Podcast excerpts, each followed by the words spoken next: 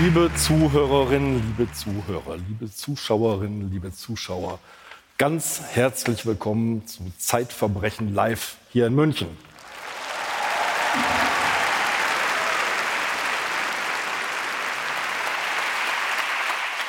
Wir haben uns gedacht, vielleicht kennt uns ja jemand noch nicht. Wir machen das wie ganz am Anfang, so vor 5 Jahren.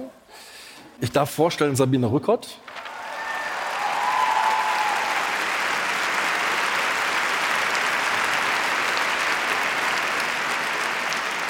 Stellvertretende Chefredakteurin der ZEIT, langjährige Gerichtsreporterin, die an vielen Türen geklopft hat, mit vielen Menschen geredet hat, auf vielen harten auf die Nerven gegangen ist. Ja. Und Herausgeberin des Magazins ZEIT Verbrechen. Ja.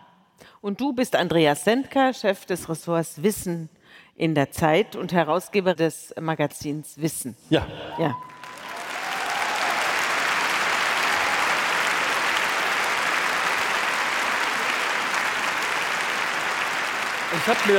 Ich hab mir das sehr genau überlegt, zurück zu den Wurzeln, denn Sabine, sitzt du gut? Ja, sehe ich aus, als säße ich nicht gut. Nein, aber du musst jetzt gut sitzen, weil wir müssen reden. Du hast unserem gemeinsamen Chefredakteur ein Interview gegeben. Ja, vor 14 Tagen oder so. Genau. Ne? Super Überschrift, das Reinquatschen liegt mir. Richtig. Darin hast du aber gesagt, du möchtest aufhören. Also du willst dich von mir trennen. Ja, ich will mich jetzt nicht von dir trennen, mach's nicht so dramatisch. Aber also, wenn du genau gelesen hättest, was ich von einem Wissenschaftsredakteur eigentlich erwarte, dann hättest du gelesen, dass da drin steht, nach und nach aufhören. Das ist für den Wissenschaftler in mir zu unpräzise. Ja, das weiß ich ja auch noch nicht, wie nach und nach das werden wird. Aber wir haben ja jetzt auch schon 2 junge Nachfolger sozusagen, die uns ja schon abwechselnd immer mal wieder ersetzen. Und ich habe dann gedacht, so nach und nach. Also ich höre ja in der Chefredaktion auf zum Ende des Jahres. Insofern musst du mir dir dann eine andere Vorstellungsfloskel überlegen. Und du hörst ja auch auf, habe ich gehört. Genau. Da muss ich mir auch was Neues überlegen. Jedenfalls, wir bleiben schon noch dabei, aber noch eine ganze Weile. Es wird ja jetzt auch noch der Podcast verfilmt. Und da können wir jetzt ja nicht aussteigen. Das geht nicht, aber so the fade away, ne? Also jetzt vielleicht in den nächsten 2 Jahren. Klingt jetzt dramatisch. So. Gut, wir gucken mal. Also jedenfalls nicht im Januar oder März oder so, sondern sehr langsam, sehr langsam. Sehr langsam. Sehr langsam. Das ist ein Heimspiel für dich hier, oder? Denn das konnte ich auch in dem Interview lesen. Das stimmt. Ich bin ja aus München. Ich bin in München geboren. Manchmal in München-Pasing, in dem wunderbaren... Im wunderbaren München-Pasing bin ich geboren, im Pasinger Krankenhaus, das gibt's auch noch. Und bin dann ins Karlsgymnasium gegangen, zur Schule. Ja. Und dann haben nach weiteren Gymnasien, irgendwann im Ludwigsgymnasium an der Fürstenriederstraße, habe ich dann tatsächlich auch noch mal Abitur gemacht. Da schau hin. Und du? Nicht.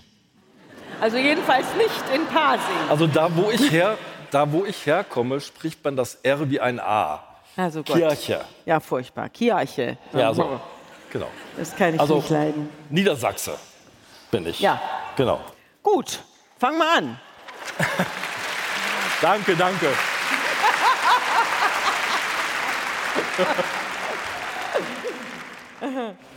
Ich hoffe, ihr habt ein bisschen Zeit mitgebracht, denn wir haben gleich 2 Fälle mitgebracht. Und einer ist aus München. Und Mit dem fangen wir jetzt an. Mit dem fangen wir jetzt gleich an. Aber ich muss vorher noch was sagen. Ich bin ja normalerweise derjenige, der hier die Fragen stellt. Aber Sie habt vielleicht noch ganz andere Fragen mitgebracht. Und darum haben wir uns gedacht, die können wir uns auch ansehen und beantworten. Und dafür gibt es ein Instrument, das heißt Slido. Jetzt wissen wir, dass dieser Bau aus Beton und Stahl quasi keine Kommunikationsdaten durchlässt. Ja, Gott sei Dank. Sonst würden jetzt die Leute hier telefonieren oder sowas oder schnell noch was abrufen. Ja. Deswegen haben wir ein WLAN zur Verfügung gestellt. Das kann man jetzt auch sehen. WLAN ist die Zeit. Das Passwort ist 201123. Und ich dachte, klein die Zeit noch dahinter, oder? Ja, danke. Also 201123 und klein die Zeit. Das ist das Passwort. Und ich habe hier so ein Teleportations-Telekommunikationsgerät, auf dem diese Fragen dann ganz am Ende auftauchen werden. Jetzt gehen wir ins Landgericht München I. Wir gehen ziemlich genau 21 Jahre zurück, zum 24. Oktober 2002 in den Saal A101. Aber Sabine, du hast mir schon zugerufen, du willst eigentlich in der Nacht davor beginnen, ne? Ja, denn so einfach war das gar nicht, in den Saal da reinzukommen, in dem du geistig jetzt schon drin bist. Ja. Ich habe da jedenfalls, weil der Prozess so unvorstellbar überlaufen war und weil die Presse vom Landgericht keine gesicherten Platzkarten bekommen hat, musste ich anstehen. Das heißt, ich bin um 5 Uhr aufgestanden und stand um 6 Uhr vor dem Landgericht und habe geschaut, dass ich da noch einen Platz kriege. Und ich war nicht die Erste. Da stand schon eine Schlange. Und da habe ich mich hinten angestellt, denn der Angeklagte war sehr berühmt und ist es auch noch für gewisse Leute. Also jetzt nicht für alle, aber für doch eine beträchtliche Anzahl. Wir warten noch einen Moment, bis wir das verraten. Ja, jedenfalls stand ich da an und dann musste ich durch ein Sicherheitsding und musste mich da röntgen lassen und sonst was. Und dann bin ich reingekommen und habe mich auf die Pressebank gesetzt. Das Gericht war noch gar nicht da. Also es war so ganz interessant, dass nicht das Gericht zuerst da war mit 5 Mann, ja, sondern der Angeklagte war zuerst da. Also der Angeklagte war schon mal da und hat eine, ja, wie kann man sagen, hat eine kleine Fotoshow gehabt. Er kam rein und er drehte sich und wendete sich und zeigte sich. Und um ihn herum ungefähr 40, 50 Fotografen, die haben ihn aufgenommen. Sehen wir es schon? Nee. Nein, aber wir können es jetzt zeigen. Er drehte sich und wendete sich. Jetzt kann man vielleicht auch das andere Foto noch sehen, wie die Situation damals war. Wird gleich kommen. Ja, so. Da ist er. Da ist, so sah das aus. Und die Leute sind die Fotografen sind auf die Bänke gesprungen, um irgendwie ein Bild von ihm zu erhaschen. Und da hinten bin ich. Ja, ich hab's entdeckt. Man nehme, also über der Frisur von Boris Becker, ja, Boris Franz Becker, eine Figur nach links hoch, genau, da und hinten, noch eine. Ja. Da entdecken Sie einen roten Fleck. Das ja, genau, das bin ich. Also wer gute Augen hat, sieht's. Wer nicht, ist auch wurscht. Also jedenfalls habe ich mir gedacht, das darf ja wohl nicht wahr sein. Normalerweise kommt ja ein Angeklagter so rein und versteckt sich hinter irgendwelchen Ordnern oder. Ja, die typisch sind diese. Ich glaube, die sind extra dafür gemacht. Diese Pappfaltschachteln. Ja, genau. Und dann, wenn alle weg sind, dann guckt er so rüber. Oder sie haben sich was ins Gesicht geklebt oder Perücken auf. Also jedenfalls versucht man sich nicht zu zeigen. Und hier war es umgekehrt. Also die Richter waren noch gar nicht da. Da hatte der schon eine halbe Stunde hier diesen da. Und dann sind die Fotografen verbannt worden. Das Gericht kam. Als das Gericht kam, natürlich. Und es ging los. Ja. Er hat aber gestanden, bis alle raus war. Er wollte auf keinen Fall, dass ihn jemand auf der Anklagebank fotografiert. Ja, jetzt habe ich es verstanden. Heute Nachmittag im Hotel bin ich, wie man das so macht, durch die Fernsehkanäle geswitcht und dann sieht man so eine normale Gerichtsverhandlung, also eine nachgestellte natürlich. Mhm. Ne? Also Anklagebank, Angeklagter, Rechtsanwälte, gegenüber die Staatsanwaltschaft aufgebaut, der Richter nimmt Platz, geordnete Verhältnisse. Das war hier also ganz anders noch. Ja, ganz anders. Die geordneten Verhältnisse gab es dann schon, weil er musste sich dann schon hinsetzen mit seinem Verteidiger. Das war ein ziemlich bekannter Wirtschaftsstrafverteidiger, den kannte ich auch. Professor Volk war das. Und dann kam auch das Gericht herein und die Staatsanwaltschaft, da war Frau Huberta Knöringer. Aber von der werde ich gleich noch was erzählen. Die war damals 54 Jahre alt. Becker selber war Mitte 30, hat man ja gerade gesehen. Und dann gab es noch einen Staatsanwalt, der noch eine Rolle spielt. Der hieß Herr Musiol und war 43. Und dann gab es noch einen Finanzbeamten, aber der hat nicht viel gesagt. Jedenfalls nichts, was hier jetzt noch interessant wäre. Ich glaube, das ist so deren Art. Ja. Der Vorwurf war damals, dass Boris Becker 1984 Deutschland verlassen habe. Er ist nach Monaco gezogen. Ja, ne? Nach Monaco. Hatte was mit seinem Trainer zu tun damals. Ja, er wollte Ion Țiriac nahe sein. Ja. Ist deswegen nach Monaco gezogen und hat in seiner Steuererklärung 1993/94 nicht angegeben, dass er seit 1991 doch wieder in München wohnt. Und er hat dadurch, dass er seinen Wohnsitz verschwiegen hat, seinen Münchner Wohnsitz verschwiegen hat, hat er den Fiskus um 3,4 Millionen D-Mark damals noch gebracht. Einkommen- und Vermögensteuer plus nochmal eine knappe Million versuchte Hinterziehung. Das war die Anklage.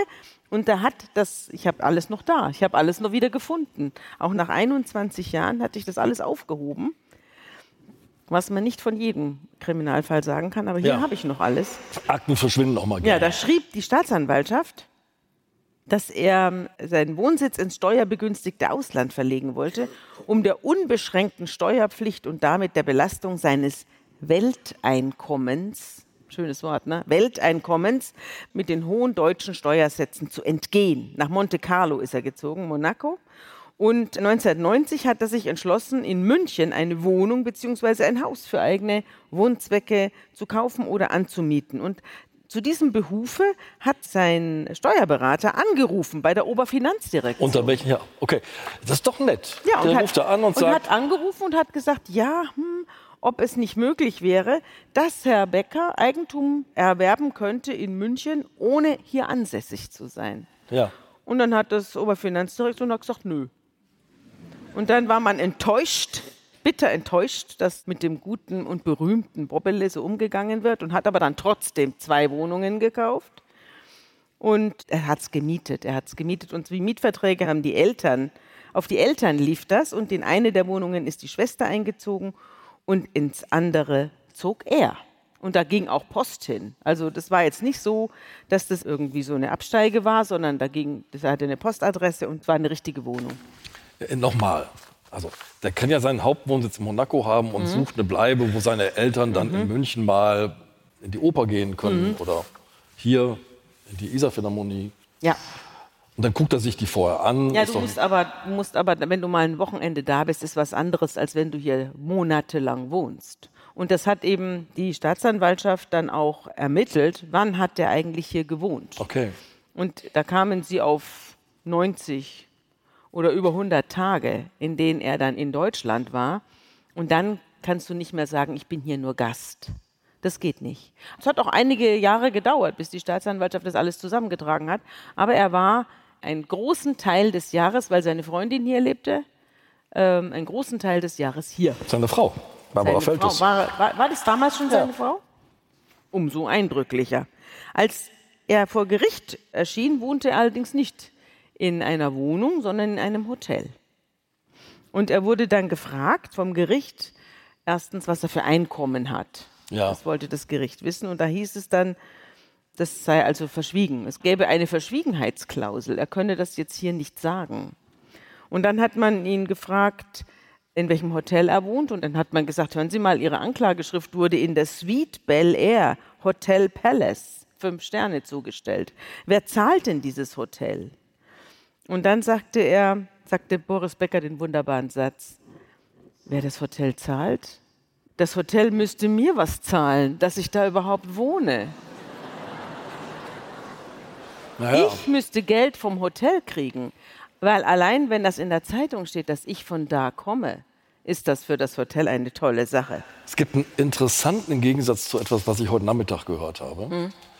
Ich bin kein Tennisexperte, ich sag's gleich.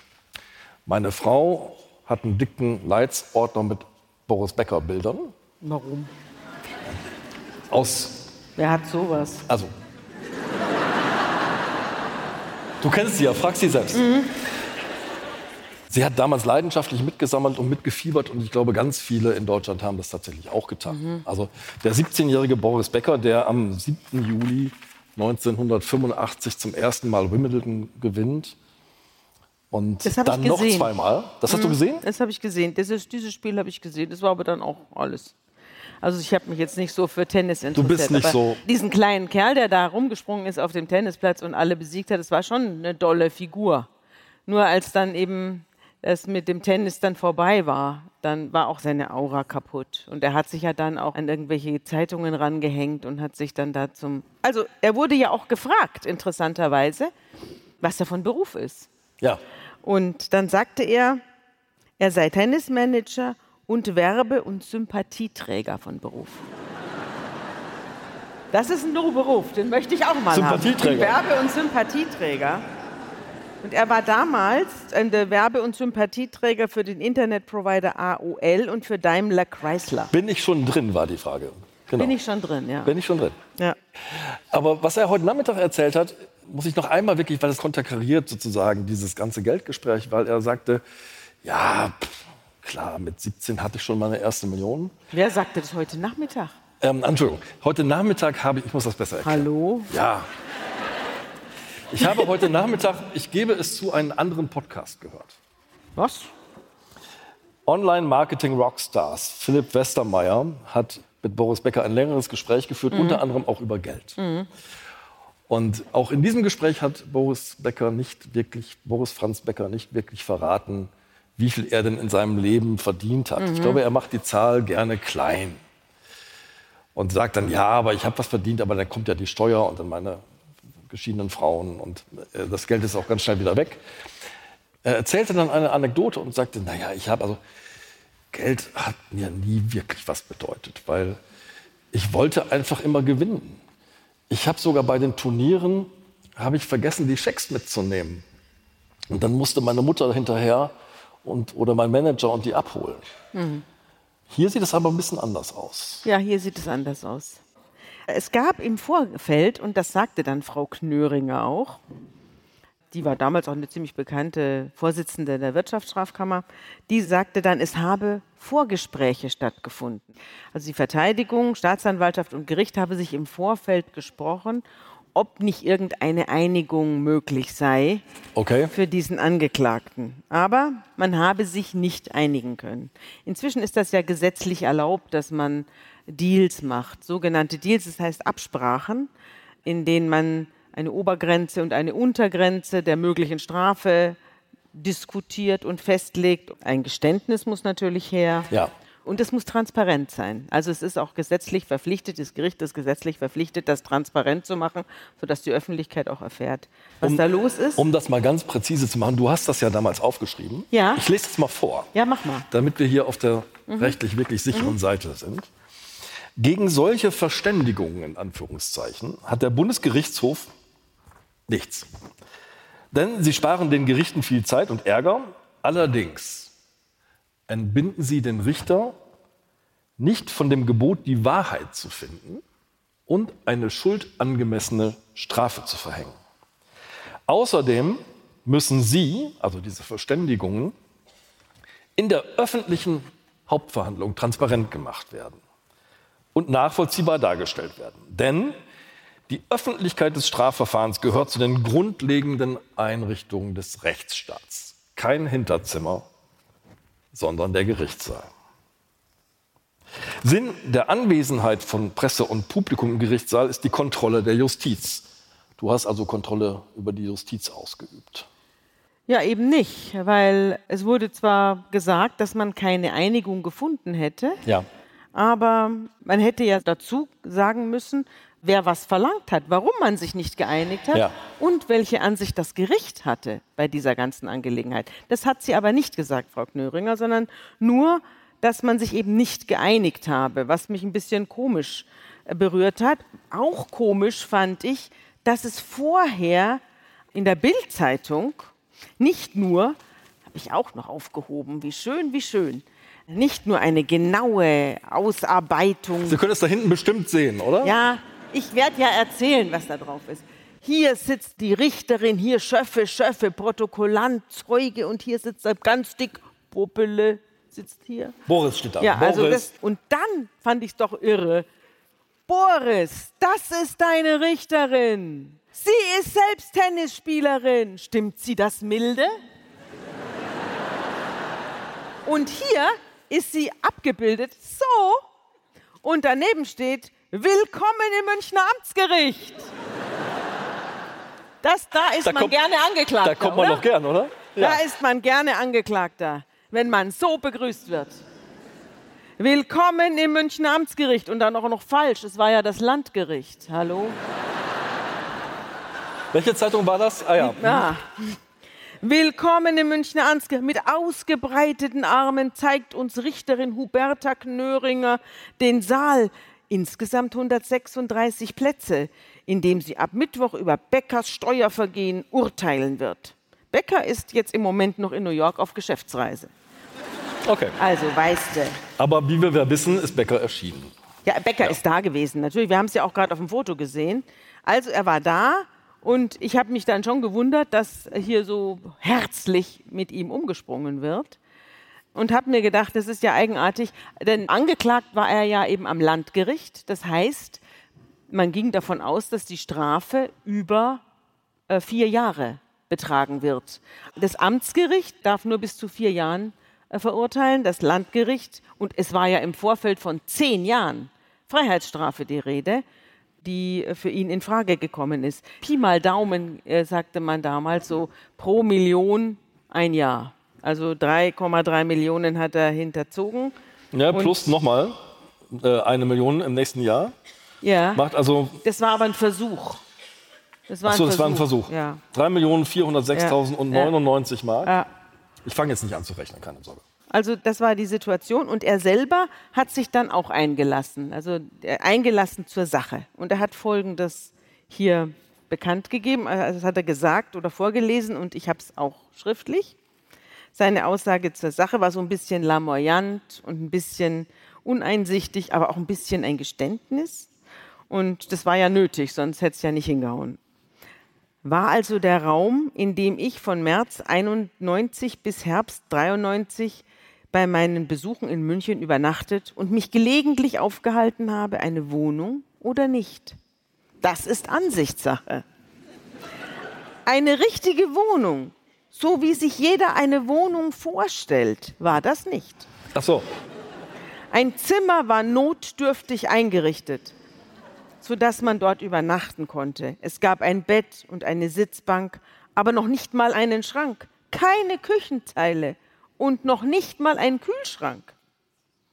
Ich gebe zu, dass man mich davor gewarnt hat. Jetzt kommt der bedingte Vorsatz, hör zu.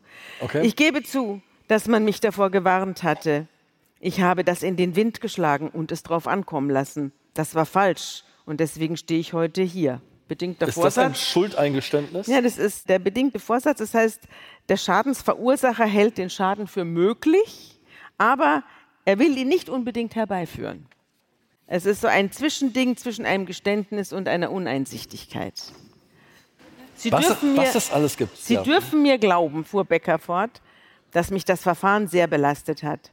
Seit seinem Beginn vor 6 Jahren habe ich jetzt kommt die lange Verfahrensdauer, seit seinem Beginn vor 6 Jahren habe ich kein großes Turnier mehr gewonnen und letztlich meine Karriere als Tennisspieler beendet. Auch noch ein Vorwurf.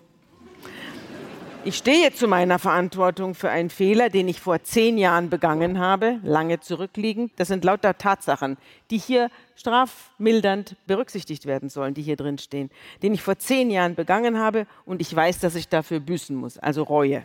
So, das haben wir jetzt hinter uns gebracht. Und das heißt jetzt check, check, check, check. Genau.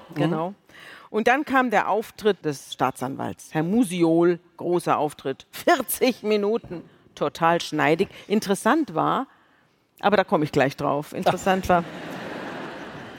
sagte, Anfrage bei der Oberfinanzdirektion. 2 Makler beschäftigt, um die Wohnungen zu finden. 2 Wohnungen, selber besichtigt auch noch. Postadresse, ein besonders schwerer Fall von Steuerhinterziehung. 10 Jahre Freiheitsstrafe hält er für möglich. Sein Antrag, 3,5 Jahre Knast für Bobbele. Und mit 3,3 Millionen D-Mark sei man im Spitzenbereich dessen, was hier vor Gericht verhandelt werde normalerweise. Publikum aufstöhnen. Man muss wissen, es ist nur ein einziger Tag gewesen, nicht? Also wir sind immer noch am Tag 1 dieser Hauptverhandlung und es wird auch dabei bleiben. Aufschrei in der Presse andern Tags und der Ministerpräsident Stoiber sagte über Boris Becker, er sei ein ganz großer Gigant. Aber wir haben gesehen, die bayerische Strafjustiz ist eben einfach die bayerische Strafjustiz. Die lässt sich hier nicht lumpen. Und, mit aller Schärfe des Gesetzes. Mit aller Schärfe, gnadenlos vor allem gegenüber Steuersündern und ohne Ansehen der Person. Ich erinnere mich da an noch einen Ohne Ansehen der Person. Irgendwas mit Sport und Ball. Und ja, ja, das kommt manchmal vor. Ja, und das war das Eigenartige dann an der Veranstaltung, wenn man so einen schweren Vorwurf hat, ja, dann muss man ja die kriminelle Energie des Täters nachweisen. Und das unterblieb. Also man las so ein paar Steuerkolonnen vor, Zahlenkolonnen, dann las man ein paar Briefe vor, es gab keine Zeugen oder es gab einen Zeugen, irgendeinen Finanzbeamten oder einen Kriminalhauptkommissar. Und dann eben, also gegen null Aufklärung, stand ein riesiger Strafantrag von 3,5 Jahren ohne Bewährung. Ja. Und das war natürlich in keinem Verhältnis zueinander. Und so ging es dann auch aus. Also es ging dann so aus. Moment, aber ja, hat der Staatsanwalt das schafft dann jetzt einen Beweis nach dem anderen auf den Tisch geknallt? Also keine. Ja, das war's dann. Ich habe ja gerade gesagt, wir waren ja, normalerweise müssten da ja auch mehrere Verhandlungstage anberaumt werden. Ja, die Hausmeister, die nicht vorhandene Tür zur Wohnung aufgeschlossen haben. Es gab keinen Makler und keinen Hausmeister und keinen Bäckerberater, ja, der das alles hätte bezeugen müssen, sondern es gab gar nichts. Es gab nur diese Kolonnen und diese Finanzzahlen. Und das war's dann. Und dann gab es auch schon am nächsten Tag in der Früh gleich das Urteil. Schau, am nächsten Tag wurde Boris Becker auf 2 Jahre auf Bewährung verurteilt, weil er seine Steuerschuld beglichen hat. Er hat alles brav zurückgezahlt und er hat eine 8-jährige Ermittlung ertragen müssen. Und es war ja auch schon alles ziemlich lange her. Und außerdem war Frau Knöringer Tennisspielerin. Und er hat dann 300.000 Euro Geldstrafe bekommen und nochmal 200.000. Das sind irgendwie, wie viele Tagessätze? 500 Tage? Weiß ich nicht, es kommt drauf an. Also die Tagessätze, 90 Tagessätze, es kommt dann aber drauf an, was du verdienst, was du pro Tag so zahlen musst.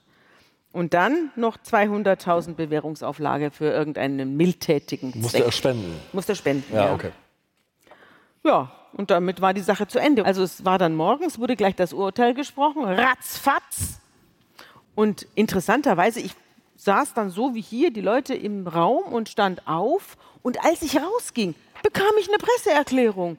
Hurra, ich bin frei, das ist das Wichtigste. Die Presseerklärung war schon gedruckt. Ich bin dann hingegangen und habe gesagt, gibt es auch eine Alternative?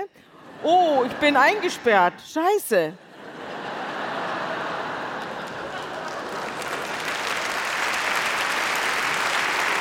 Und dann... Wir können das... Warte mal. Wir können ja mal einen kleinen Trick verraten, ganz kurz. Apropos Alternative. Die Pest für uns bei der ZEIT sind die US-Präsidentschaftswahlen. Die sind nämlich an einem Dienstag. Und wenn die Auszählung so verläuft, wie manchmal die Auszählungen verlaufen, dann wissen wir am Dienstag manchmal noch nicht, wer denn jetzt Präsident geworden ist. Sollte sich das aber zuspitzen, wir erwarten noch ein Ergebnis, dann haben wir natürlich 2 Leitartikel vorbereitet. Oh Gott, es ist oder Hurra, es ist. Genau. Also, darum hast du nachgefragt. Ja, gibt's denn auch die Alternative? Gibt es denn eine Alternative? Ja. Und die hätte ich auch gerne. Und die gab es aber nicht. Niemand hat mir eine Alternative. Da wusste ich, das Urteil steht lange fest. Und nicht nur das, da steht dann drin, Hurra, ich bin ein freier Mann. Das ist das Wichtigste. Damit ist für mich eine schwierige und problembeladene Lebensphase beendet. Und der Strafverteidiger Professor Volk sagt, wenn man mal überlegt, welche absurden Strafmaße in der Öffentlichkeit diskutiert und spekuliert wurden und welche Gefahren und Folgen ein langwieriger Strafprozess für Herrn Becker hätte haben können, sind wir mit Art und Weise und Resultat der Verhandlung absolut zufrieden. Das wäre ich auch gewesen. Schließlich habe man Herrn Becker nicht irgendwelche kriminellen Machenschaften vorgeworfen, nein, sondern Fehler nachgewiesen. Und Becker sagt, das war mein wichtigster Sieg. Weißt du? Und dann ist ihm auch noch erschienen im Traum, er bedankt sich bei der Staatsanwaltschaft für den fairen Prozess, das heißt, er wusste auch schon, dass die Staatsanwaltschaft, die 3,5 Jahre, einen Antrag 3,5 Jahre Knast gestellt hat, dass sie nicht in Revision gehen wird. Das wusste auch schon. Das nenne ich mal Prophetie. Prophetische Gabe. Er ist nicht nur ein Tennisspieler, er war auch ein Prophet. Ja, und die wesentlichen Ergebnisse, was hätte die Staatsanwaltschaft auch rügen können. Also, dass es nicht aufgeklärt worden wäre, der Fall, das kann man ja schlecht rügen, wenn man zur Aufklärung selbst nichts beigetragen hat. Mhm. Ja, und ich hatte einen Schaukampf gesehen. Ich hatte einen Schaukampf gesehen für all die, die pro Million ein Jahr in den Knast müssen. Und für alle anderen, die an die böse bayerische Strafjustiz glauben sollen, die niemanden davon kommen lässt. Außer eben hier. Also es ist schon ein hartes Schicksal, in Wimbledon zu siegen. Vielleicht muss man das strafmildernd berücksichtigen. Jedenfalls, wenn man in Boris Beckers Biografien liest, da schreibt er, Boris aus Leimen ist in Wimbledon 1985 gestorben und dort in neuer Gestalt wieder auferstanden.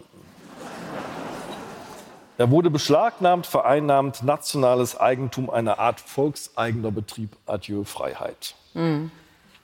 Aber frei blieb er. Er hat ja dann auch am nächsten Tag im Fernsehen gesessen, hier nach unserem Freispruch da, oder es war ja kein Freispruch, es war ja eine Bewährung und Geldstrafe, aber er hat dann im Fernsehen gesessen und hat dann die Augen aufgerissen und erzählt, was ist schlimm, dass er sich das schon vorgestellt hat, wie er in Wasser und Brot da sitzt, vergitterte Fenster, gesiebte Luft atmen muss. Also da hat er das ganz große Panorama. Und als er jetzt in England, wie er aus dem Knast gekommen ist, war das Gleiche. Da saß er wieder im Fernsehen und erzählte, wie schlimm es im Knast war und wie gefährlich.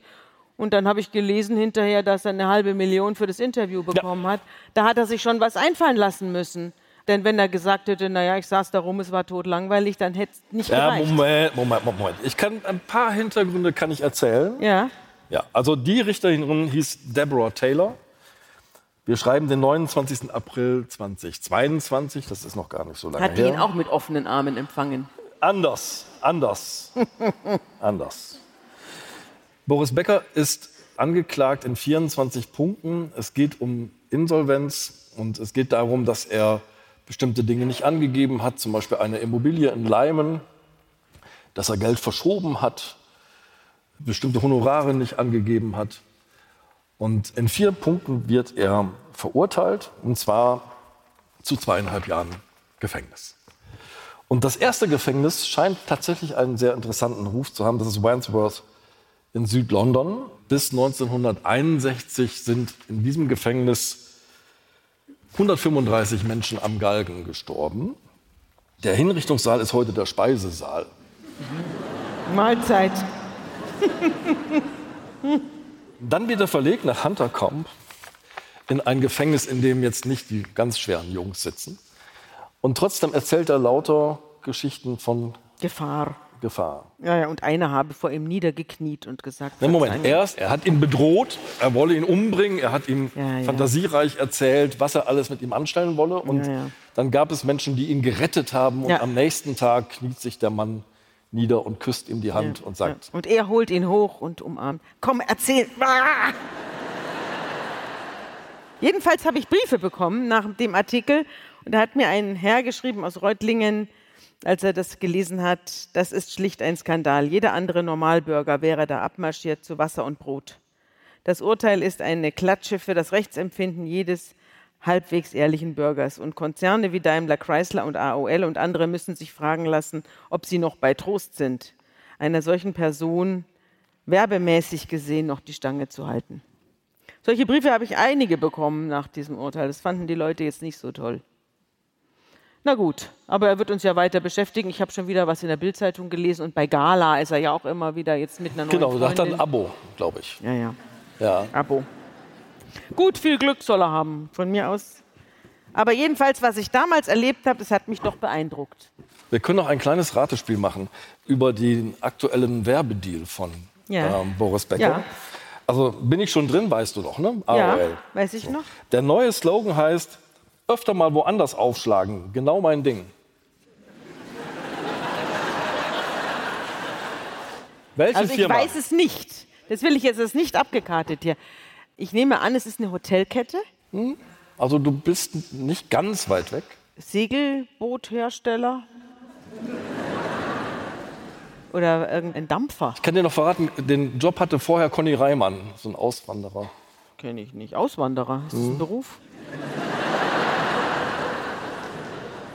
Für manche schon. Ja, Herr Becker ist ja auch mal ausgewandert und dann wieder eingewandert. Ich löse es auf, oder? Ja, löse es auf. Es ist ein Gebrauchtwagenhändler für Wohnmobile in Bad Honnef. Öfter mal woanders aufschlagen. Mhm. Sag mal, Sabine, hier in diesem Fall in München jedenfalls war Prominenz für Becker ein großer Vorteil vor Gericht. Ja. Ist das eigentlich immer so? Also, naja, wenn man prominent ist, wird man besonders behandelt? Wir hatten ja den Fall Kachelmann, dem haben wir ja 3 Folgen in unserem Podcast gewidmet, den hier ein Großteil gehört haben dürfte. Da war es jetzt nicht unbedingt von Vorteil. Und für die Person, auf die ich jetzt komme, war es auch kein Vorteil. Das habe ich dann im Landgericht Darmstadt erlebt, diese Hauptverhandlung hier ein paar Jahre später. Und es handelt sich hier, also da muss man fast eine kleine Vorrede machen, es handelt sich hier um einen Fall von unvorstellbarer Verdrängung. Also es gibt ja Leute, die werden betrogen von ihren Partnern und verschließen Augen und Ohren davor. Und es gibt auch sogenannte Familienauslöscher. Die Menschen, die Schulden anhäufen, noch und Löcher zum Beispiel, die verdrängen und am Ende keinen anderen Ausweg sehen. Haben wir auch in unserem Podcast, hieß auch die Folge der Familienauslöscher. Oder die Frau, die Kinder gekriegt hat, 6 oder 9 Kinder, und behauptet hat, sie hätte das nicht gemerkt, sondern erst bei der Geburt gemerkt und hätte dann die Kinder umbringen müssen. Das haben wir auch in einem, wenn das Schweigen tödlich wird, heißt das, glaube ich. Also jedenfalls ist der Mensch zu Verdrängungen in der Lage, die unvorstellbar sind. Zum Beispiel auch, gibt es auch einen Fall, den haben wir aber noch nicht besprochen, dass Leute ihre Kinder verhungern lassen und dann behaupten, sie hätten es nicht gesehen. Ist ja auch wie bei Anorektikern, die sagen ja auch, ich bin zu dick, obwohl sie inzwischen nur noch so dünn sind.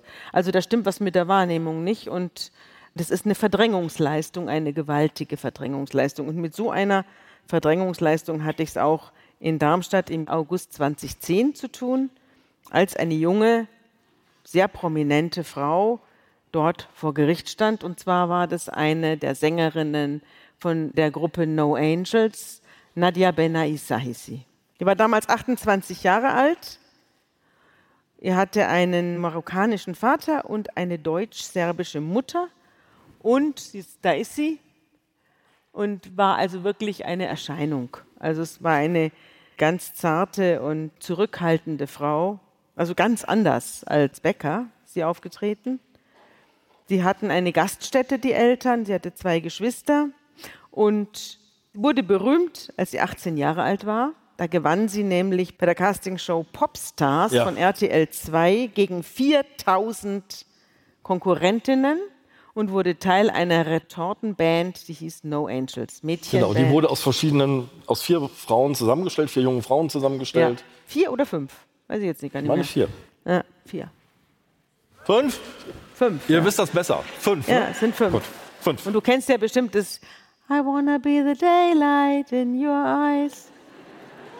Das ist schon gut. Also, wenn uns die Fälle ausgehen, dann singen wir. Du solltest nicht zu früh drohen. Genau.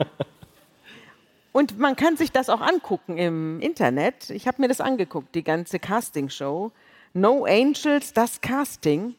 5 Mädchen waren es, genau. Die wurden konfiguriert zu einer Retortenband.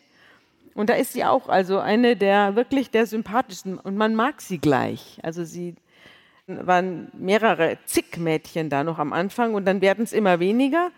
Und das ist halt so wie bei Germany's Next Topmodel. Das ist ein totaler Darwinismus, der als super Spaß getarnt ist. Ja?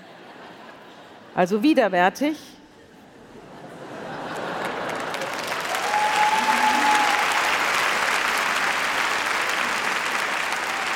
Widerwärtig. Darwinismus, ne? Heutzutage ist Dieter Bohlen ein echter Evolutionsfaktor sozusagen. Ja. Genau, und so war es da auch. Und da kann man das zugucken, wie da mit den Leuten umgegangen worden ist. Und sie hielt durch, also sie hat auch bei diesen Sportveranstaltungen durchgehalten und musste dann immer wieder vor der Jury auftreten. Und dann wurde ihr gesagt, also Nadja, du hast uns heute nicht überzeugt. Morgen musst du uns überzeugen. Und sie, morgen werde ich euch überzeugen. Also, und dann zitternd, und die Mädchen, Kinder, habe ich fast gesagt, treten dann also zitternd und bebend, einige haben sich erbrochen vor Angst, da auf, und da hat sie dann durchgehalten. Heute heißt die Variante, ich habe kein Foto für dich. Genau. Mhm, genau. Ja. Nadja, Lucy, Sandy, Vanessa und Jessica wurden dann zur Band No Angels. Und interessant ist, das ist zwar eine Retortengruppe, die ein wechselhaftes Schicksal erlebt. Also Auflösung, wieder zusammenfinden, ja. Auflösen, ja. Wieder zusammenfinden. Ja. Aber sie ist zu der Zeit tatsächlich die erfolgreichste Girl Group Kontinentaleuropas, habe ich nachgelesen. Also ja. Auch ein kommerzieller Erfolg. Gut. 2000 hat sie sich gegründet, 2003 hat sie sich wieder getrennt und die Mädchen sind Solokarrieren nachgegangen. Und jetzt setzte das ein, was dann zu ihrem Aufenthalt vor Gericht geführt hat und auch dann zu ihrer Verurteilung. Und zwar saß da nicht nur sie, sondern auch ein Herr, der hieß Herr R. Ja. Der war ein aufgebrachter Mitdreißiger. So habe ich ihn in Erinnerung, der mit bitterbösen Mienen, hasserfüllt, kann man fast sagen, aufgetreten ist. Der hatte so schwarzes, nach hinten gegeltes Haar und einen Kapuzenpulli und war von Beruf Künstlerbetreuer. Und dieser Herr R. war ein vorübergehender Lover von Nadja Benaissa. Und warum er sie so gehasst hat, das wurde dann auch klar. Man hatte sich also 2004 ein paar Mal getroffen, mal mit, mal ohne Kondom. Und irgendwann bekam er einen Anruf, also es war gegen 2007, 3 Jahre später, bekam er einen Anruf von einer Verwandten der Nadja Benaissa. Und die rief ihn an und sagte, hat sie es dir eigentlich gesagt? Hat sie es dir nicht erzählt? Und er hat gesagt, was denn? Und dachte, und das hat er vor Gericht auch noch gesagt, er hat gesagt, ahne, was kommt. Er hat gedacht, oh ja, wird eine Schwangerschaft und eine Abtreibung gewesen sein. Shit happens. So. Das war es aber nicht. Es war keine Schwangerschaft und es war auch keine Abtreibung, sondern es war die Tatsache, dass Nadja Benaissa HIV-infiziert war. Und das hat er jetzt erfahren. Und auf einmal fiel ihm ein, ja, so eine Liebesnacht könnte was mit Verantwortung zu tun haben. Jetzt wird's ja richtig ernst. Ja. Und jetzt geht's nicht um das Leben eines Kindes oder einer Frau. Es geht um meins! Ja. Ja. Ja. Ja, und jetzt wurde er munter. Jetzt wurde auf einmal Nadja eine große, gefährliche, ernstzunehmende Größe in seinem Leben. Und er hat natürlich versucht, sie zu stellen. Er rief sie an, er schrieb ihr, er versuchte mit allen Methoden an sie ranzukommen und das mit ihr zu klären, denn er war HIV-infiziert und hatte aber kein Glück. Also sie hat nicht reagiert, Augen zu, Ohren zu, Fenster zu, Türen zu, Decke über den Kopf. Ja. Und nur das Management, man muss vielleicht dazu sagen, 2007 waren die No Angels wieder mit einem Comeback beschäftigt. Die haben sich wieder zusammengetan und die hermetische Panzerung der Frau Benaissa hatte natürlich auch damit was zu tun. Und das Management hat ihm nur gesagt, er soll jetzt bitte hier aufhören. Er soll für die Tatsache, dass sie die Täterin sei und dass sie ihn angesteckt habe, soll er mal Beweise bringen und ansonsten gibt es Schmerzensgeldklagen. Das war das, was er bekommen hat als Erwiderung. Und jetzt saß er da und was hat er gemacht? Er ist zu einem Rechtsanwalt gegangen, den ich auch ganz gut kenne, Herr Henkel. Und Herr Henkel, der sitzt in Hessen, ich weiß gar nicht, ob der genau in Darmstadt sitzt, weiß ich gar nicht mehr. Auf jeden Fall ist er da hingegangen und hat sie 2008 angezeigt. Und Herr Henkel hat etwas Interessantes gemacht. Er hat nämlich die Staatsanwaltschaft dazu veranlasst, die Staatsanwaltschaft Darmstadt dazu veranlasst, die Krankenakte der Nadja Benaissa zu beschlagnahmen. Und das haben die gemacht. Die sind ins Krankenhaus, haben das alles mitgenommen, Wiedersehen. Und haben eingeschaltet einen Sachverständigen. Der sollte jetzt überprüfen, was es mit dieser Krankenakte auf sich hat. Und da haben sie einen Sachverständigen vom Max von Pettenkofer Institut für medizinische Mikrobiologie. Hier aus München. Ja, jetzt sind wir doch wieder bei München. Eingeschaltet. Der sollte feststellen, ob es eine Verwandtschaft der Viren gibt zwischen der HIV-Infektion der Nadja Benaissa und die von Herrn R. Und interessanterweise kam heraus, ja, man kann das nachweisen. Kann man. Sie hat ihn angesteckt, denn es handelte sich um einen ganz bestimmten, hochspezialisierten afrikanischen Virenstamm, den beide hatten. Und der Sachverständige, den ich dann auch gehört habe, hat gesagt, die Übertragung ist mit an Sicherheit grenzender Wahrscheinlichkeit. Also sie war es. Jetzt wollte ich dich mal fragen, HIV. Ich weiß nicht, ob das jetzt noch so im Gedächtnis der jungen Leute ist. In den 90er Jahren war HIV und AIDS, war das Thema. Ja. Und auch noch Anfang der 2000er. Wir sind ja jetzt im Jahr 2010. Die Ansteckung soll 2004 gewesen sein. Damals war HIV noch ein großes Thema. Das ist es ja jetzt schon lange nicht mehr. Warum eigentlich nicht? Na, es begann 1981 mit dem ersten Nachweis dieses Virus, das übrigens ähnlich wie Corona aus dem Tierreich stammt, also eine Zoonose ist. In diesem Fall aller Voraussicht nach von Affen auf den Menschen übergesprungen. Und dann über die Welt verbreitet. Und die Faktoren waren damals schon ähnliche wie heute, Flugreisen und so weiter. Das heißt, so ein Virus bleibt dann nicht, vor allem wenn es nicht schnell tötet, bleibt so ein Virus nicht an dem Ort, an dem es einmal übergesprungen ist, sondern verbreitet sich von da aus. Und aber nicht durch Husten? Durch den Austausch von Körperflüssigkeiten. Aber wenn ich jetzt aus deinem Glas trinke, dann stecke ich mich nicht an bei dir. Nein, aber es gab damals eine wahnsinnige Aufgeregtheit. Also erstens war eine HIV-Infektion nahezu ein Todesurteil. Es gab keine Medikamente und wer sich outete, war in diesem Moment quasi stigmatisiert. Man fragte sich, können die noch in den Betrieben arbeiten? Ja, es gab auch die Überlegung, die einzusperren. Lager für HIV-Infizierte waren ja auch... Am Anfang einer solchen Ausbreitung gibt es die schlimmsten Fantasien, wie man sie dann in den Griff bekommt. Das erste Medikament, AZT, kommt dann, ich glaube, so um 1987 auf den Markt. Und hat aber ein Problem. Das Problem bei HIV ist, das Virus mutiert wahnsinnig schnell. Es verändert sich wahnsinnig schnell. Darum gibt es bis heute keine HIV-Impfung. Und auch mRNA hilft da jetzt als Impfstoff, anders als bei Corona, erstmal nicht. Dadurch, dass es sich so schnell verändern kann, kann es auch sehr schnell Medikamenten ausweichen, also Resistenzen entwickeln. Das Gute ist, so ein Virus hat verschiedene Angriffspunkte, an denen man ansetzen kann, um zu verhindern, dass es sich in deinem Körper oder in meinem Körper oder in irgendeinem Körper vermehrt. Es muss an eine Körperzelle andocken, es muss in die Zelle eindringen, es muss sich in der Zelle vermehren. Dazu muss es seine RNA umschreiben, damit die abgelesen werden kann. Dazu gibt es so verschiedene Enzyme, gegen die man Medikamente entwickeln kann. Und dann kam es so allmählich zu einer Kombinationstherapie gegen AIDS. Ich mache das jetzt ein bisschen schneller. Ja. Wenn man sich die Medikamentenrationen pro Tag ansah, dann waren das, ich weiß nicht, 12, manchmal 15 Tabletten. Heute ist diese Kombinationstherapie in einem Präparat versammelt. Und es wird daran gearbeitet, dass man das noch nicht mal mehr jeden Tag schlucken muss, sondern dass es Depotpräparate gibt. Wir reden über Europa. Oder über die USA. Wir reden nicht über Afrika, das muss man noch mal dazu sagen. Oder Russland. Oder Russland.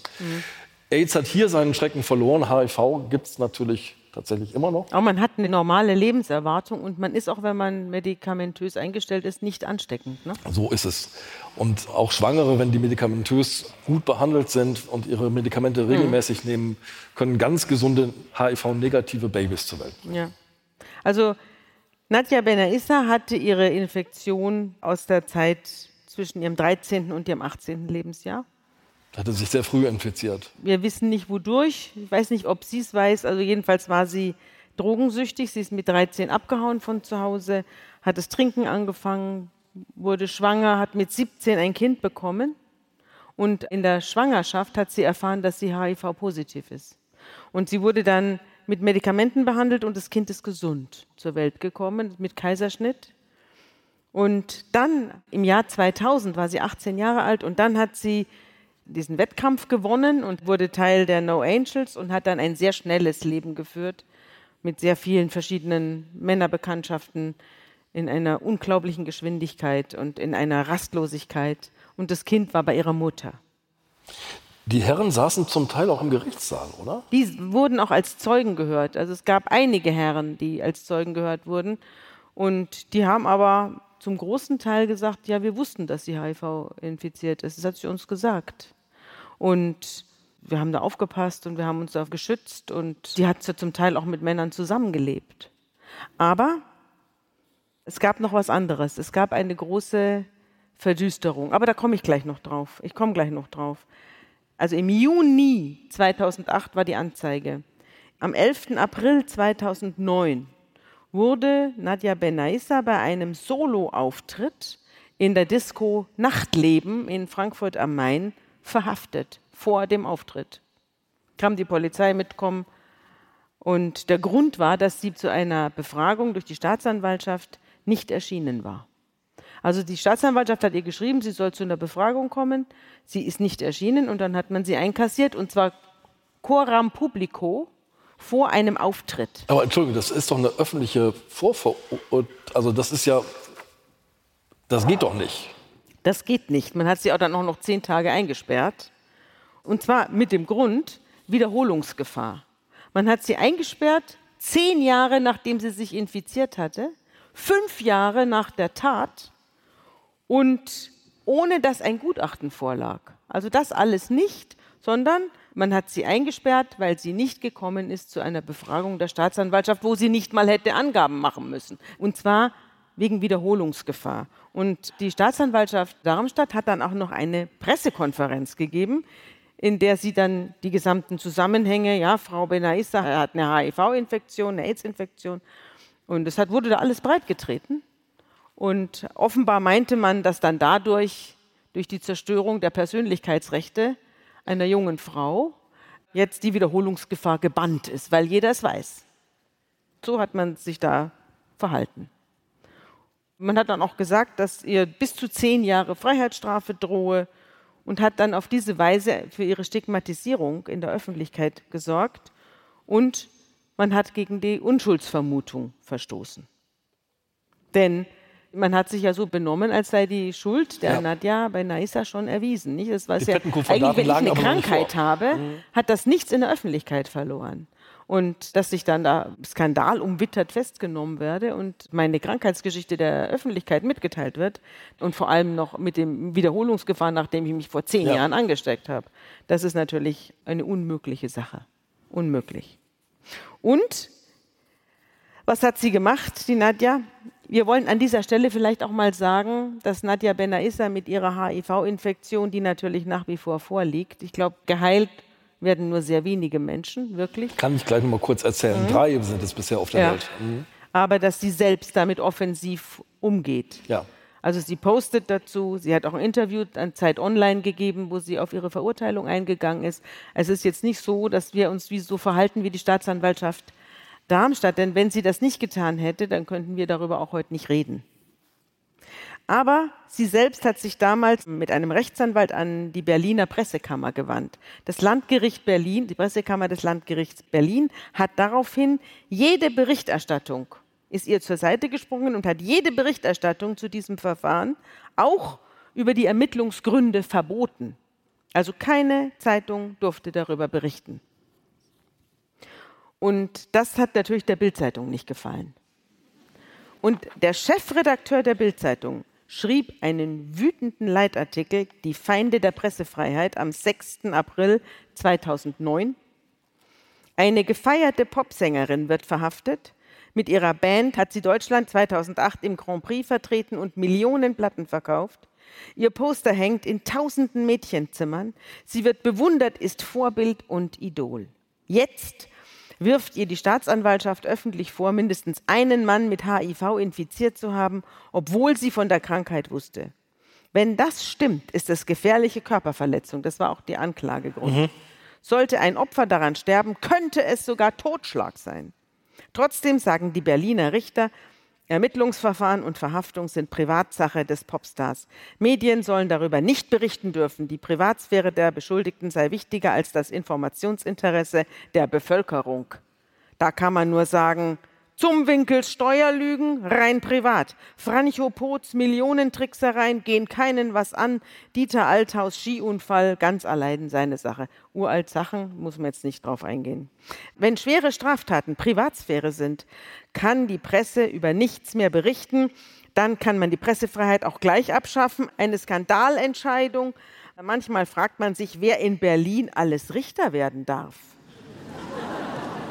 Naja, jedenfalls schützt das Grundgesetz den Unschuldigen, die Unschuldsvermutung und auch den Beschuldigten natürlich, der ja auch noch gar nicht verurteilt ist. Die Unschuldsvermutung schützt den Beschuldigten vor Nachteilen, die einer Strafe gleichkommen. Und das ist ja hier so.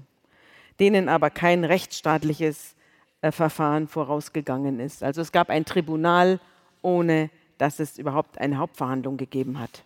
Ich habe ja deinen Text sehr sorgfältig gelesen. Du hast geschrieben, es hätte zu diesem Verfahren eigentlich gar nicht kommen dürfen. Man hätte im Vorfeld andere Lösungen finden können. Ja, da hätte natürlich sie mitmachen müssen, nicht?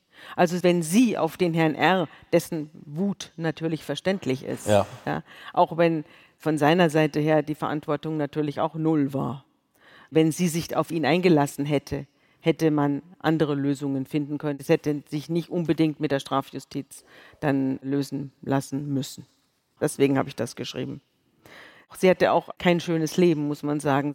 Es gab ja schon die ganze Zeit, schon seit sie dieses Casting gewonnen hatte, gab es Gerüchteküche über ihre HIV-Infektion. Und es gab Krisensitzungen innerhalb der No Angels wegen Beschimpfungen und Behauptungen und Beleidigungen im Netz. Da stand dann, du hast alle verseucht oder wir sorgen dafür, dass alle es erfahren. Und sie hat natürlich, da hat man auch gesehen, diese ganze Oberflächlichkeit und Bosheit dieser Musikszene, in der sie sich da bewegt hat. Ja? Das war eine so rohe Szene, wo jemand, der krank ist und der so eine Vorgeschichte hat, ja, und so kaputt ist auch und so aus der Bahn geworfen und der dann in so einer Hexenküche erst überleben muss. Erst vom Erfolg aus der Bahn geworfen und dann von den Vorwürfen aus der Bahn geworfen. Ja, erst von der Krankheit und dann auch noch vom Erfolg aus der Bahn geworfen.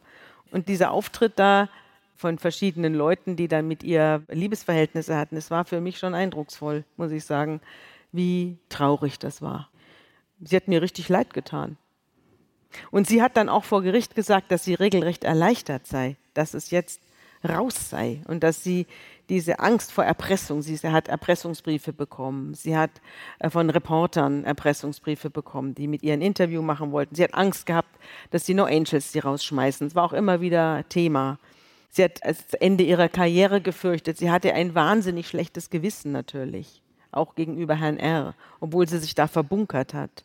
Und sie hat gesagt, das Schweigen hätte sie fast umgebracht. Und das haben auch, es war interessant, das haben auch die Männer erzählt. Die Trennungen von diesen verschiedenen Lebensgefährten kamen auch zum Großteil zustande, weil sie so chronisch überschattet war und so unansprechbar und sich sofort zurückgezogen hat, an keiner Feier teilgenommen hat, immer geschlafen hat, sich eingerollt hat auf irgendwelchen Sesseln, wenn die Show vorbei war. Also sie hatte eine unglaubliche Depression, chronisch verdüstert, sagte einer. Sie war chronisch verdüstert. Und diese Selbstvorwürfe und die Angst vor Enttarnung, die haben sie jahrelang begleitet. Und ich muss sagen, dieser Hassauftritt, ja, von diesem Herrn R., da habe ich mir gedacht, dem hätte ich es auch nicht gesagt. Das ist nicht der Typ. Das ist nicht der Typ, dem man Vertrauen entgegenbringt und wo man sowas los wird und der eine Adresse wäre für so ein Geständnis. Heute macht Nadja Benaissa aus ihrer Geschichte etwas sehr Positives. Sie wendet sich auf Instagram unter anderem an ihr Publikum und sagt das, was wir vorhin erzählt haben. Wusstet ihr eigentlich, dass HIV-positive Menschen nicht ansteckend sind? Wusstet ihr eigentlich, dass ein Embryo im Bauch einer HIV-positiven Mutter negativ ist? Also sie arbeitet sozusagen an ihrer Geschichte und wendet sie nach außen. Mhm. Sie ist damals verurteilt worden zu 2 Jahren auf Bewährung und 300 Stunden soziale Arbeit in einer AIDS-Einrichtung. Das war ihre Strafe. Auch deswegen, weil die Vorgeschichte so deprimierend war für die Strafjustiz und auch für sie selbst. Und dann hat man ihren Strafrabatt gegeben. So ging die Sache aus. Werbung. Liebe Hörerinnen und Hörer, Sie möchten das Magazin zum Podcast einmal unverbindlich testen? Dann lassen Sie sich Ihre persönliche Zeitverbrechen-Ausgabe gratis nach Hause liefern. Jetzt bestellen unter www.zeit.de/verbrechen-testen.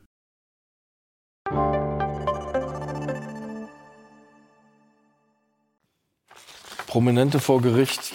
Du hast so ein bisschen das Verhalten von auch Reportern erzählt, die versuchen, Menschen zu erpressen und Dinge herauszubekommen. Wir müssen jetzt noch mal ganz kurz zu dir zurück, denn wenn ich mich richtig erinnere, war deine erste Station als Volontärin eine bei der Bild. Ja, aber ich habe niemanden erpresst, also... Das habe ich nicht, aber ich habe da schon, also da weht schon ein rauer Wind, das muss ich schon sagen. Das habe ich auch erlebt, dass man da losrennt und dann gibt es irgendwelche Leute, die umgekommen sind oder umgebracht worden sind. Dann geht man zu den Hinterbliebenen und sagt, sagen Sie mal, haben Sie nicht ein Foto für mich? Also es waren jetzt keine schönen Zeiten. Aber ich habe damals wirklich auch gelernt, dass Kriminalberichterstattung eben auch wirklich Konfrontation ist. Und wer die Konfrontation scheut und wer Angst vor den Menschen hat und Angst hat, in den Konflikt zu gehen, der braucht keinen Kriminalreporter machen. Also das wird nichts. Du musst auf harten Bänken sitzen, viel Geduld im Gerichtssaal bekommen. Das ist dann nochmal Gerichtsberichterstattung, das ist nochmal was anderes. Aber Kriminalreportage spielt ja außerhalb des Gerichtssaals. Das habe ich dann als Ergänzung zum Fall, der vor Gericht war, gemacht. Also gleich, wenn was passiert ist. Also ganz unterschiedlich. Aber es hat nicht unbedingt was damit zu tun, dass man da sitzt und zuhört. Wenn man da sitzt und zuhört, ist es das Allerwichtigste, dass man versteht, was da vor sich geht. Und das hat man ja bei dem Fall Becker, wurde ja auch die Presse genasführt. Hier kommen die ersten Fragen. Die erste heißt, was steht alles auf Andreas Sentkers riesigen Notizzettel?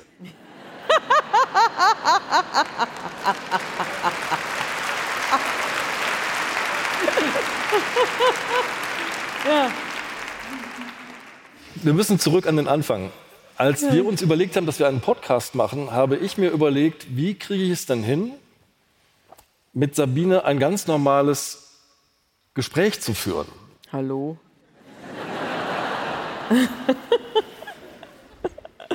Du willst mich jetzt missverstehen. Dazu muss man wissen, als ich meine allererste Moderation machte, irgendjemand beginnt ja immer irgendwo mit irgendwas und macht Fehler. Und ich kam mit 40 Karteikarten, mit 40 Fragen und es wurde kein Gespräch. Und uns war nicht klar, als wir anfingen, dass wir mal auf einer Bühne sitzen würden. Mm-mm. Und ich brachte in Sabines Büro einen großen Zettel mit, auf dem einfach alles stand, was ich wissen musste. Also wer, wann, was, wie, wo, welcher Gerichtssaal, A101, welches Datum, wie hieß die Ehefrau. Und das alles auf einen Blick, sodass ich mich auf jeden Gang des Gespräches einlassen konnte sozusagen und mich nicht durch einen Katalog fragen musste. Daher kommt der große Zettel. Und darum können wir einfach miteinander reden. Mhm.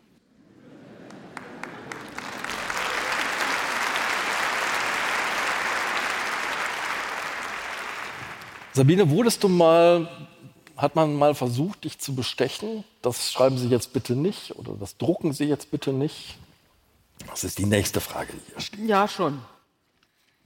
Also das ist jetzt nicht so plump, aber dass man da Vertrauensverhältnisse aufbaut und dann hofft, dass die Sache irgendwie an einem vorbeigeht, das hat es schon gegeben, ja. Aber jetzt nicht, ich schenke Ihnen was oder so, das nicht. Aber so Näheversprechen und so, ich gebe Ihnen was und dafür, ja, das schon. Aber es hat nicht so richtig gut funktioniert bei mir. Ich bin nämlich eine treulose Seele, ja, wenn es um solche Sachen geht. Chrissy und Sabi, ich glaube, ihr könnt Sabine trauen. Ihr habt die Frage gestellt. Ulrike fragt, was sind Verbrechen, worüber Sie nicht im Podcast sprechen würden? Gibt es No-Gos?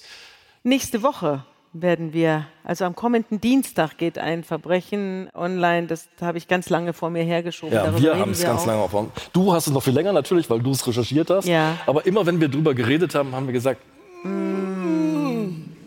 Aber wir haben es jetzt aufgenommen und ich habe es jetzt gerade zugeschickt bekommen. Ich hoffe, dass es uns gelungen ist, das sozial verträglich darzustellen. Und dann gibt es noch einen weiteren großen Fall, den ich vor mir herschiebe. Aber den werde ich auch irgendwann erzählen. Also es gibt wenige Verbrechen, die ich noch nicht erzählt habe, aber es gibt noch ein paar. Und ansonsten, ansonsten erzähle ich alle. Also es gibt jetzt keine, wo ich sagen würde, das kann ich nicht erzählen, warum nicht? Also man kann alles erzählen, es kommt immer darauf an, wie man es erzählt. Und das ist das Entscheidende. trainieren wir das sozusagen? Sprechen wir das alles einmal durch? Ist das eine der Fragen? Genau, die Frage ist... Nie. Das ist der Witz an der Geschichte. Wir haben kein Drehbuch, wir haben kein Skript. Also er hat seine Zettel da und ich hab auch so Zettel und dann habe ich meistens noch Akten. Diesmal habe ich nicht, aber mit dem Flugzeug da, deswegen habe ich die Akten, die entscheidenden Papiere aus den Akten entfernt. Und wir wissen es nicht. Und wenn er mich fragt, was macht Boris Becker heute, dann weiß ich es wirklich nicht. Weil sonst ist es kaputt, nicht? Wenn man da, ihr würdet es merken, wenn wir anfangen würden, hier uns was vorzulesen oder irgendwas runterzuspulen, was vorher abgekartet ist. Das ist dann irgendwann relativ rasch, relativ langweilig. Und deswegen überraschen wir uns. Im Podcast können wir natürlich, wenn es daneben geht, schneiden. Das können wir hier nicht. Ja. Deswegen haben wir uns jetzt noch ein bisschen besser vorbereitet als sonst. Aber sonst ist es so wie jetzt. Also es gibt so Versprecher, ne? Also da, wir haben ja gerade darüber gesprochen, warum konnten wir diese beiden Fälle erzählen heute? Weil beide, Boris Becker und Nadja Benaissa, in jüngster Zeit selbst darüber gesprochen haben und es damit selbst in der Öffentlichkeit gehalten haben. Normalerweise, und da wird die Rechtsprechung im Moment immer strenger, das kannst du noch viel besser erklären als ich, müssen wir Fälle sehr, sehr stark anonymisieren, weil ein verurteilter Täter, der seine Strafe abgesessen hat, hat danach das Recht, vergessen zu werden. Ja, das stimmt ja auch. Und wenn es um Prominente geht, dann kann man eben nicht anonymisieren. Wir können ja nicht den Fall Becker vortragen und sagen, ein berühmter Tennisspieler. Oder das wäre ja lächerlich. Und deswegen ist dieser Fall an den Namen gekettet. Und wenn der Name nicht genannt werden darf, dann darf auch der Fall nicht erzählt werden. Ansonsten machen wir das ja immer, dass wir die Täter, aber auch die Opfer insofern schützen, als wir ihnen andere Namen geben. Nur manchmal, wenn wir so in Sabines Wohnzimmeratmosphäre im Büro sitzen, rutscht dann der alte Name wieder raus, dann muss er wieder rausgeschnitten werden. Genau, und dann merken wir es aber in der Regel gleich. Nach zahlreichen Podcast-Folgen fragt hier ein Anonymous oder eine Anonyma, denken Sie, Sie könnten das perfekte Verbrechen begehen?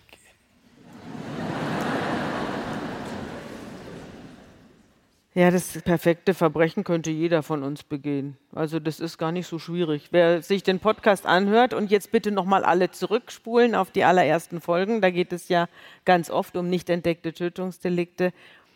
Also Steuerhinterziehung ist schwieriger, würde ich mal sagen. Aber die nicht entdeckten Tötungsdelikte da, wenn man sich die anhört, da gehen einem die Augen über, wer da alles davon gekommen ist. Und ich glaube auch, ganz ehrlich, dass ich sehr viele Geschichten nicht erzählt habe, weil sie nie hier rausgekommen sind. Also das hätte ich sehr gerne. Ich hätte sehr gerne mal von einem Verbrechen berichtet, das nicht rausgekommen ist. Wenn ich jetzt in die Gefängnisse gucke, sehe ich da vor allem Männer sitzen. Darf ich mal nachfragen, ob Frauen unauffälliger morden? Also ich habe damals festgestellt bei den nicht entdeckten Tötungsdelikten, dass die doch mit höherer Wahrscheinlichkeit dabei waren als in den aufgedeckten und in den üblichen, erwartbaren Gewaltdelikten. Also Frauen begehen weniger Gewaltdelikte, aber bei den nicht entdeckten Tötungsdelikten waren sie schon dabei. Also da geht es natürlich auch um die Tötung von Säuglingen, um die Tötung von Kleinkindern, was häufig nicht entdeckt wird oder erst dann nur durch Geständnis, weil sie es nicht aushalten, ne? Dann rauskommt. Oder Tötung von alten Leuten, da schaut man auch nicht so genau hin, wenn alte Leute tot im Bett liegen, heißt es, naja, mein Gott, war halt alt. Mhm. Und da wird auch nicht besonders häufig obduziert. Und da Frauen eben häufig mit der Pflege belastet sind, sind auch da Frauen häufiger Täter, wenn es um die Beseitigung von alten Leuten geht. Diese Krankenschwestermorde kennst du ja auch und Altenpflegerinnenmorde, die da im Altersheim Leute umbringen. Dies fällt auch erst nach dem 10., 12. Mal auf. Manchmal erst nach dem 300. Mal. Wenn man es mit Alten und Kranken und Säuglingen zu tun hat, dann ist es natürlich relativ einfach, jemanden umzubringen.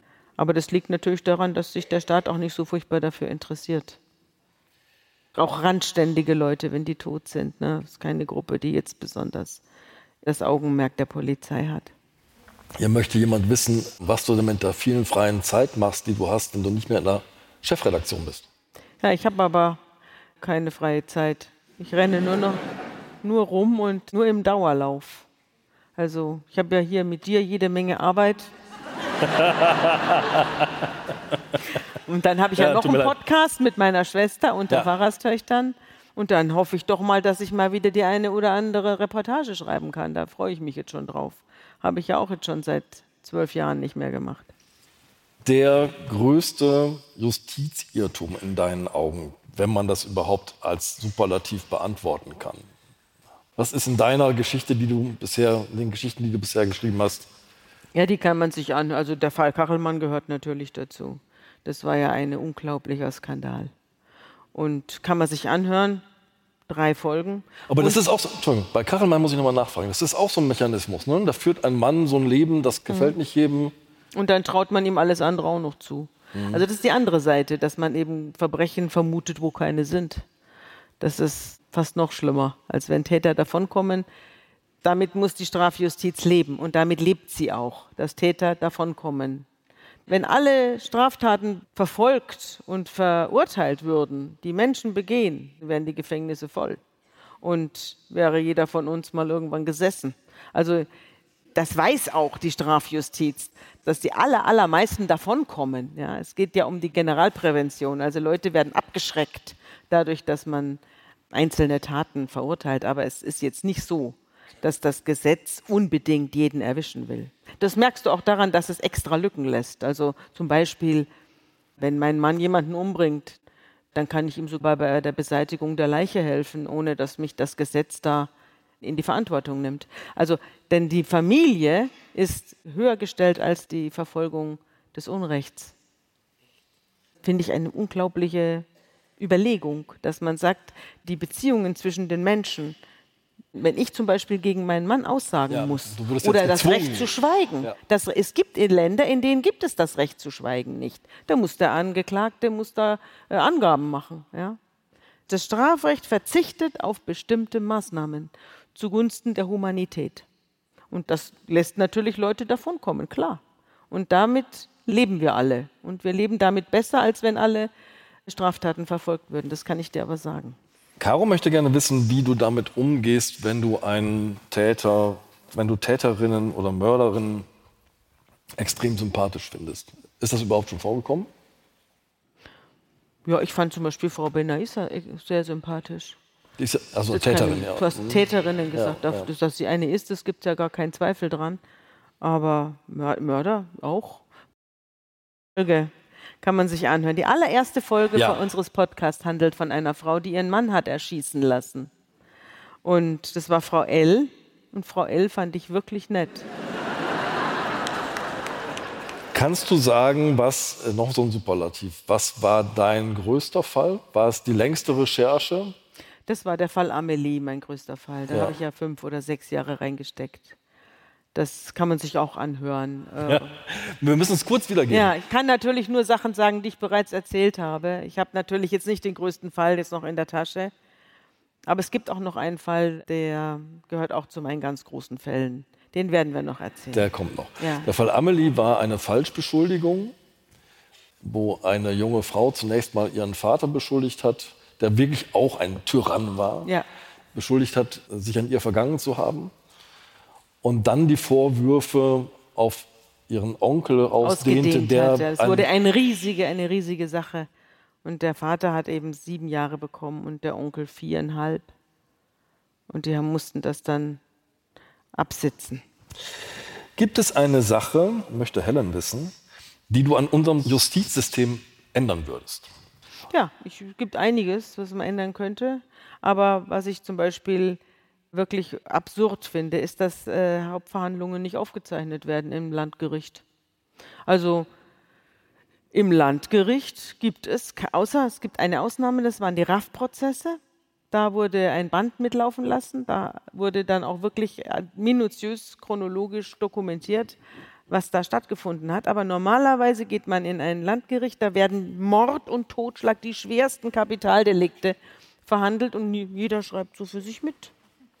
Und hinterher sagt man, was hat der Zeuge nun eigentlich gesagt? Der sagt so, der sagt so. Ja. Einer der beiden Richter, nicht der Vorsitzende, sondern einer der beiden Beisitzer, schreibt auch mit. Und am Schluss steht dann dit und dann steht auch dat. Also dann steht auch manchmal was im Urteil, wo man sich sagt, okay, das hat er aber eigentlich gar nicht gesagt. Also es ist irre. Wir dokumentieren alles. Ja? Wir dokumentieren, jeder Lastwagenfahrer wird ständig überwacht. Mein eigenes Auto überwacht mich inzwischen, was ich so mache. Mhm. Und ich habe eine Dashcam, die sich automatisch einschaltet, wenn es irgendwie Trouble gibt. Also alles wird dokumentiert, aber die Hauptverhandlung, die zum Teil Jahre dauert, denk mal an den Zschäpe-Prozess. Ja. Ja? 2,5 Jahre wird da rumverhandelt, da Blätter. Was habe ich denn damals aufgeschrieben? Und das wird dann zu einem Urteil verrührt. Aber die Richter wollen es nicht. Die Richter wollen nicht, dass eine Aufzeichnung stattfindet, weil sie die Hoheit über die Tatsachen haben. Also was im Urteil steht, ist ja dann wahr. Und das haben die Richter geschrieben. Und sie wollen nicht, dass dann noch einer kommt und sagt, na, ihr habt einen Zeugen vergessen. Das ist nicht schön.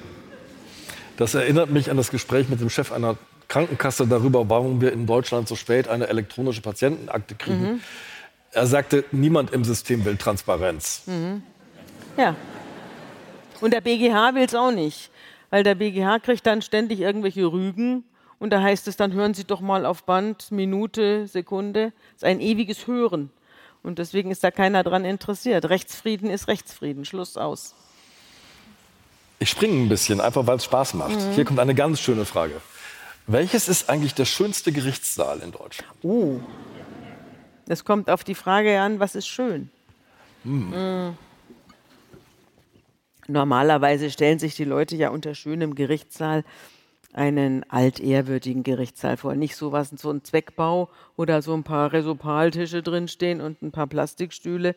Gibt's auch. Gerade Amtsgerichte sind zum Teil recht dürftig. Mhm. Aber es gibt natürlich einen wunderbaren Gerichtssaal im alten Landgericht Bremen. Mit Schnitzereien und so. Und oben an der Decke entlang zieht sich eine Leiste von geschnitzten Köpfen. Ja, und zwar so qualvolle Köpfe. Die ja. So, muss mal reingehen. Jeder so, Angeklagte. Willkommen im Landgericht. Ja.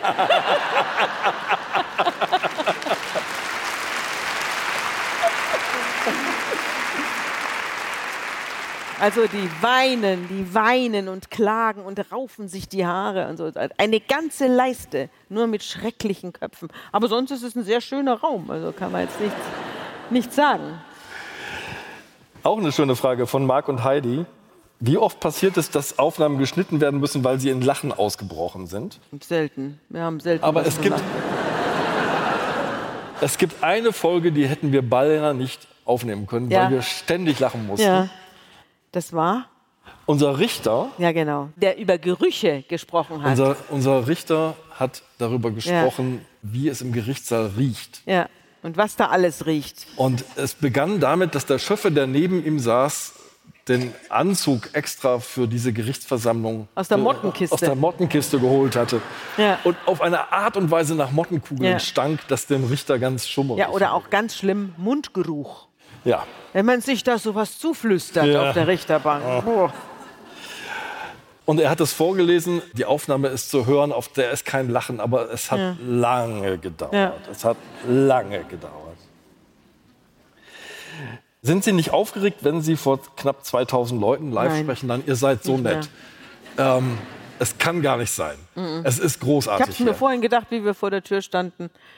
Ich bin nicht mehr aufgeregt. Ich bin aus dem Alter raus.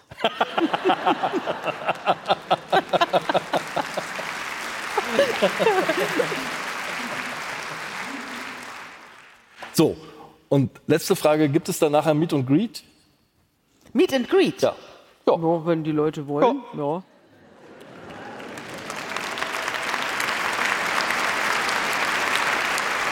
Damit sind wir fertig. Damit sind wir fertig. Es war sehr schön, dass ihr da wart. Wir haben uns sehr gefreut. Dankeschön. Danke.